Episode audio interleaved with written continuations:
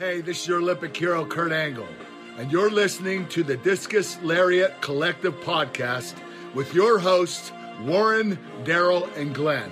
It's a great podcast. Check it out. Oh, it's true. It's damn true.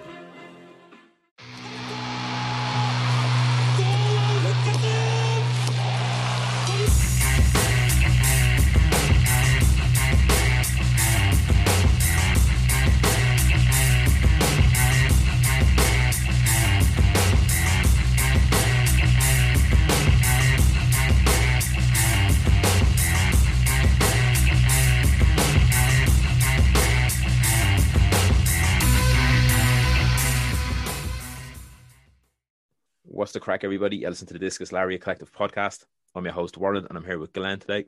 And we are basically just doing a quick, uh, I suppose we're going to aim for max 10 minutes, quick review of Raw last night. It was the go home edition before WrestleMania, the biggest show of the year. And boy, God, did disappoint. So, um, before we get into it, if you're watching this on YouTube, drop a like on the video, subscribe if you haven't already, and then wherever you get your podcasts, follow us on there. Really helps us out. So, to get into it, I'll just read off. I have the like the results of the actual matches, and you can probably tell as I'm reading it, these are basically the exact same, if not mirrors of the past few weeks' matches. So we have Xavier Woods defeated AJ Yeah. Styles. We had Braun Strowman defeating Elias and Jaxson Ryker in a handicap match. We had Jax and Nia Jackson and Shayna Baszler defeating uh, Asuka and Rhea Ripley in a can they coexist kind of storyline thing, which we'll get into. We had Bobby Lashley defeat former Hurt Business member Cedric Alexander. Um, we also had Matt Riddle defeat Mustafa Ali, and then the main event was Drew McIntyre versus. Oh yeah, sorry, Baron Corbin. so basically, It was not a Raw superstar, might we add. Exactly. So, um, in terms of in ring matches and stuff, nothing really stood out. And again, not knocking the performers, the matches just didn't have anything going for it. It's a shame being the go home episode of Raw right before your biggest show of the entire year. It it's a crying shame, really. And usually we'd say like, oh, at least SmackDown can carry it. It can't because SmackDown has a WrestleMania edition of uh, it's SmackDown, so you're gonna have two actual WrestleMania matches on SmackDown. Um, same with NXT. NXT can't bulk it up really because NXT have their own event now tomorrow. So there is no, there was no wiggle room there. Raw should have knocked it out of the park, and if they knew they weren't going with it, they should have given us something slightly different or con- continue to build them feuds. The uh, so there's only really two highlights from the show, so we'll just touch on them and then call it a day. Really, so um, my standout of the night, whether it was segments or a promo, whatever you want to call it, it was Bad Bunny. Bad Bunny absolutely smashed it last night. He's been killing it since he came in at the Royal Rumble. All he did was perform at Royal Rumble, and then he had a little instance then with uh, the Miz where he attacked him, then he jumped off the top rope. This, I suppose, you could say, oh, long term storytelling stuff like that. That's grand, whatever you want to call it. Um, according to Triple H, Bad Bunny has been at the Performance Center every day since the Royal Rumble, pretty much, and if not every day, every second day. And he's been working in ring, chatting to some of the guys and girls, just getting some nuances. So, what do I do when I get in the ring here? Oh, the hard camps here, working on stuff that guys and and girls should be doing consistently. Do you know what I mean?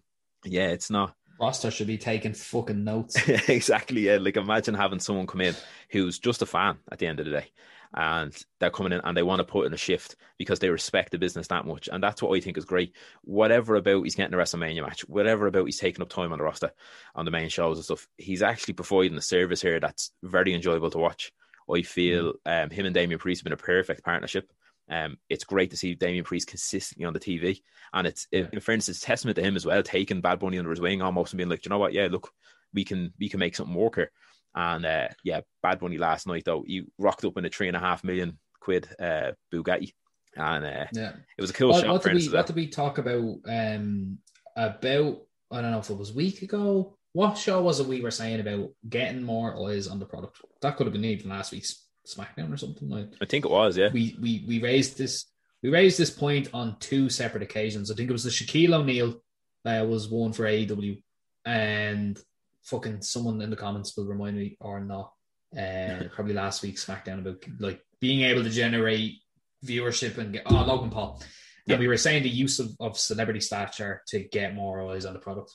Mm. And as far as that being a successful venture, Bad Bunny, his his his current work ethic for a celebrity, it's fucking way better than Stephen Amell. Um, you know, it's it, it's been integral in WrestleMania specifically, but it's been integral in WWE, and I don't know that I've seen someone outside of maybe Mike Tyson or, or, or probably Floyd Mayweather who is is literally a celebrity, has nothing to do with the wrestling business, come in and be so well intertwined in the entertainment aspect of it from the mad bump it was taken at Royal Rumble and just how far along they've been able to tread this needle and, and keep it going.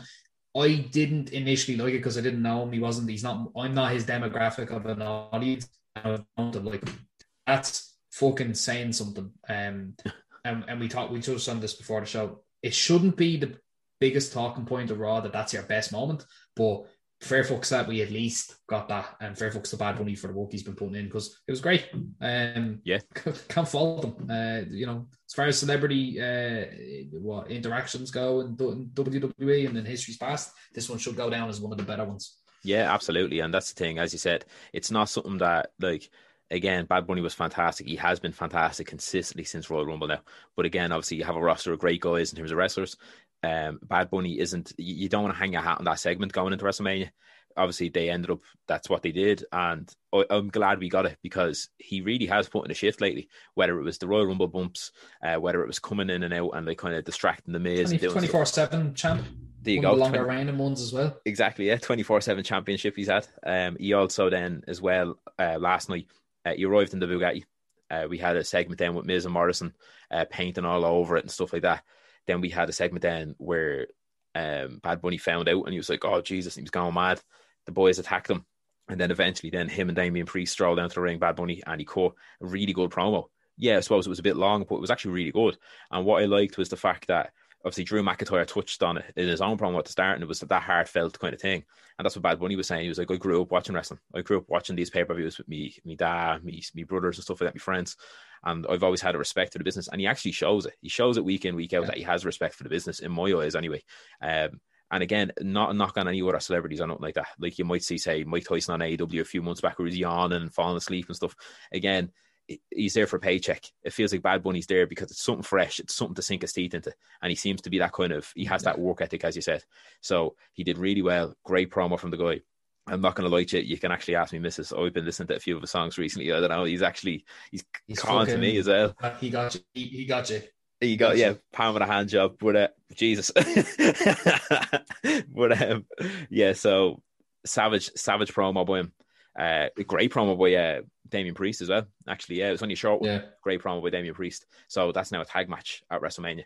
And then the only other thing that actually stood out to me, um, like in terms of I suppose that I, I'd call oh that, that was actually really good and if I had a missed Raw I would have went back and watched it was actually the the Riddle and Ali match was great again it didn't really give us anything new anything to kind of as we said sink our teeth into because they don't have a match at WrestleMania uh, Sheamus on commentary was fantastic um again that's not just Irish bias he obviously threw in some like kind of like Dublinisms or whatever you want to call them like you know I mean? um but I thought it was great when he first sat down uh, Samoa Joe turned around. He's like, "Oh, what's the crack, Sheamus?" And he's like, "The crack is mighty," and I was like, "That is deadly." Yeah. That's something obviously for us to kind of laugh yeah. about because that's that's nice to hear. But um, fair balls for Samoa Joe to go out there and just throw that out. But um, the only other thing then that really stood out was probably uh, Drew McIntyre's promo at the start of the show. Um, that was it. Yeah, I was. Yeah, I was going to say that was yeah. the only other um, meaningful thing to take on from Raw. Um, we we're not going to touch on the negatives too much. Obviously, the, the women's uh, tag team, we knew that was going to be a throwaway. Yeah. Um, desperately needs to fucking shake up. Everything's sunk to the bottom a little bit there. Just looking forward to the singles match at this point. um, yeah, the other the other few bits happening on the card, they just weren't like not being bad. Stick Baron Corbin in the tag team, make him wear a wolf mask and make him join the Fiend or something like like I, I look at how they've executed Damian Priest. He was yeah. this, you know, fucking lone wolf-ish, stoic-ish motherfucker. And that's how you execute that character correctly when you're bringing him up to main roster and you want to book him right. What they did with Baron Corbin was they made him needle fans to the point where he was getting near JBL levels of fucking, we don't want to watch you anymore. And then they didn't do anything with him. They didn't he yeah. lose money in the bank as well. Like, yeah, it's it's a shame really because he um I feel like as you said with the whole needling of the fans and he's almost JBL level of heat and stuff like that, like, you could do so much with it. And obviously he's actually yeah. he has a surprisingly really good uh what you call it moveset.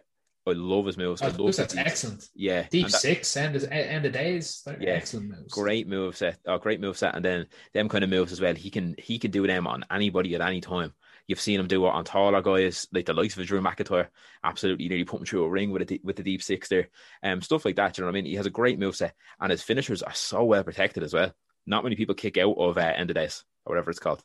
Um, yeah, they, they literally don't. Um, I think actually I seen a stat there. I think it was last week or two weeks ago, whatever it was on SmackDown. That was the first person, first person that kicked out of the end of days was like two or three weeks ago on SmackDown uh, in over a year. So that's how well protected that finisher is. It's literally on par with the likes of the One Winged Angel by Kenny Omega, which is insane to think when you look at the level of celebrity or where they are on, on their specific companies. So that's just crazy to me. You could have done a lot Yeah. more with Baron Corbin. Hopefully, in the new year, when they do shake up the rosters a bit, he gets a bit more of a, a push when it comes to like certain even, aspects. even give him a comedy gimmick or something, just Yeah, like or even just sit- sit down with him. He's just like the guy say sit down with him and just see what Yeah. what he's comfortable doing because it feels almost like some weeks you have him you're, you're nailing on the fact that he's still king of the ring after nearly two years. That doesn't sit well with anybody um, with a yearly tournament. So you have the Yeah. you're, you're pushing on that sometimes.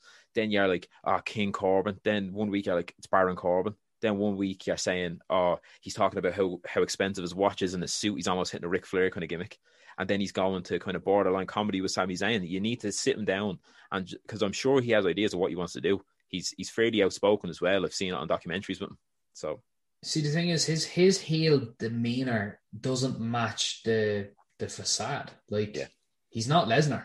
Why Yeah. like what the, oh people don't like me, I'm a lone wolf, or I don't like people. That's the impression you get him. Dude looks like he give you a great hug. Like Fucking let, him, nice let him be let him be a big guy. Let him do a few fucking Titus O'Neil make a wish or something. Like just I don't know, fucking just give him something interesting to, to, to do. Give him a comedy Yeah. character. Let him be a tag team for a little while. That's literally think about your favorite superstar. They were tag team first. Yeah. Every single one of them. Think about your number one favorite. They were fucking established tag team first. yeah, true, all of yeah, them. yeah. That's Name the one. thing. Like Yeah, like Shawn Michaels is my favorite. Do you know what I mean? Shawn Michaels my favorite. He was in the Rockers. Do you know what I mean? Uh, The why not? Yeah, like why not? Like um, it gives gives Yeah. everyone's kind of something to do. Like, but um, yeah. Apart from that, though, Raw was Yeah. fairly quiet, uh, fairly, I suppose, Yeah. paint by numbers almost. Um, all the matches, predictable winners. But like that's it's actually funny because I actually had the results typed out for the Instagram post. Um, every time a match started, I just type out who I thought would win, and I got them all right. Bar the tag team one, I thought Shayna Baszler was going to eat a pin. Do you know what I mean? Um, that was another good segment though as well, with the likes of Rhea Ripley basically pu- pulling up the the heel, uh, the heel moment there by attacking Asuka, throwing her into the ring then for uh, Nia Jackson Baszler to pick the bones. But uh, apart from that, really, really poor go home edition of Raw, and it's very funny because we were only talking about how bad the go home edition of Raw before Elimination Chamber was, and we were like, you could never get as bad as that, and I think they actually have, which is a shame. Before that big Like. January was, I think, the best uh, month of Raw and, and, Oh, and excitement around the Rumble. Yeah. like That's the thing, yeah. was some, there was some good. Kevin Owens in the feud with Roman Reigns. Oh man, Yeah, yeah. But I, think, I know that was SmackDown, but like I'm just, it, it's one of the things that came to mind as like important things. Actually, no, it was it was fucking McIntyre and thing in January as well. McIntyre, Uh, uh, before the? Rumble. No, Sheamus, yeah, was it Sheamus? Yeah, wasn't it? think so. I remember they Oh. fought after at, on, no, Fastlane. as. She- Sheamus gave him the sword ahead of his uh, scrap with Thing. Oh yeah, he was almost like mate. Yeah, Do you remember? Yeah. Yeah, yeah. I forgot about the Ah, sword. fuck it. You know what? It, it, it yeah. Yeah. January uh, is a better month for it. All January can do is was- hope that uh, Maine is better. Yeah, I, that's thing. Look, I'm still looking forward to Mania. It's just it was like if Mania had have had a really poor card, that kind of uh, that kind of episode of Raw would have uh, turned you off. To be honest with you, um, like thank God we have some great matches now at Mania. I'm just hoping they all deliver. Um, but yeah. Oh, gas. so, um, yeah, so we'll, we'll call it a day on that anyway, because as I said, nothing else really kind of sticks out about Raw. There was some two, two or so good segments. Uh, Braun Strowman, I don't care. I don't even know why I named him. I just wanted to say that I don't care about him. That's all it was. But um, yeah, so we'll call it a day here. That was Braun Strowman is Ryback. Leave it at that. Yeah, that, and yeah, oh, that's what I was going to say. Br- Braun Strowman. If you're this man cutting a promo speaks like he's reading random capitalization in front of him. That's what he speaks like. And the man's tongue is too big for his mouth. He's just constantly spitting. And I feel like, do you remember that segment with DX talking to Sergeant Slaughter and they have the window wipers? That's what people need when they're in front of Baron, uh, in front of Braun Strowman, in my eyes. But with that, Will Glenn's absolutely dying of laughter there because your boy knocked it out of the park. Um, yeah, we'll call it a day here. That was our quick raw recap. What we did like, we tried to stay away from the negatives, but we ended up touching on it. But whatever, we'll leave it there. Um, but yeah, we're gonna edit that out. hopefully. Um, so if I'm arsed, but um, yeah, so we'll call it a day here. That was our raw recap. What we'll do is we'll be back here tomorrow anyway. We're finally going to drop our WrestleMania predictions, all three of us going to be good. Tune in for that. If you're watching on YouTube, as I said, subscribe to the channel if you haven't already, because you don't want to miss that. I'm sure that would be a laugh. All three of us kind of getting pumped for WrestleMania together, so that'd be good. And then, yeah, wherever you listen to your podcast, give us a follow on all your platforms, and then hit us up on the socials, the Discus Lariat on Twitter, Discus Lariat Collective on Instagram. And then until next time, boop, we'll see you soon. Take it easy.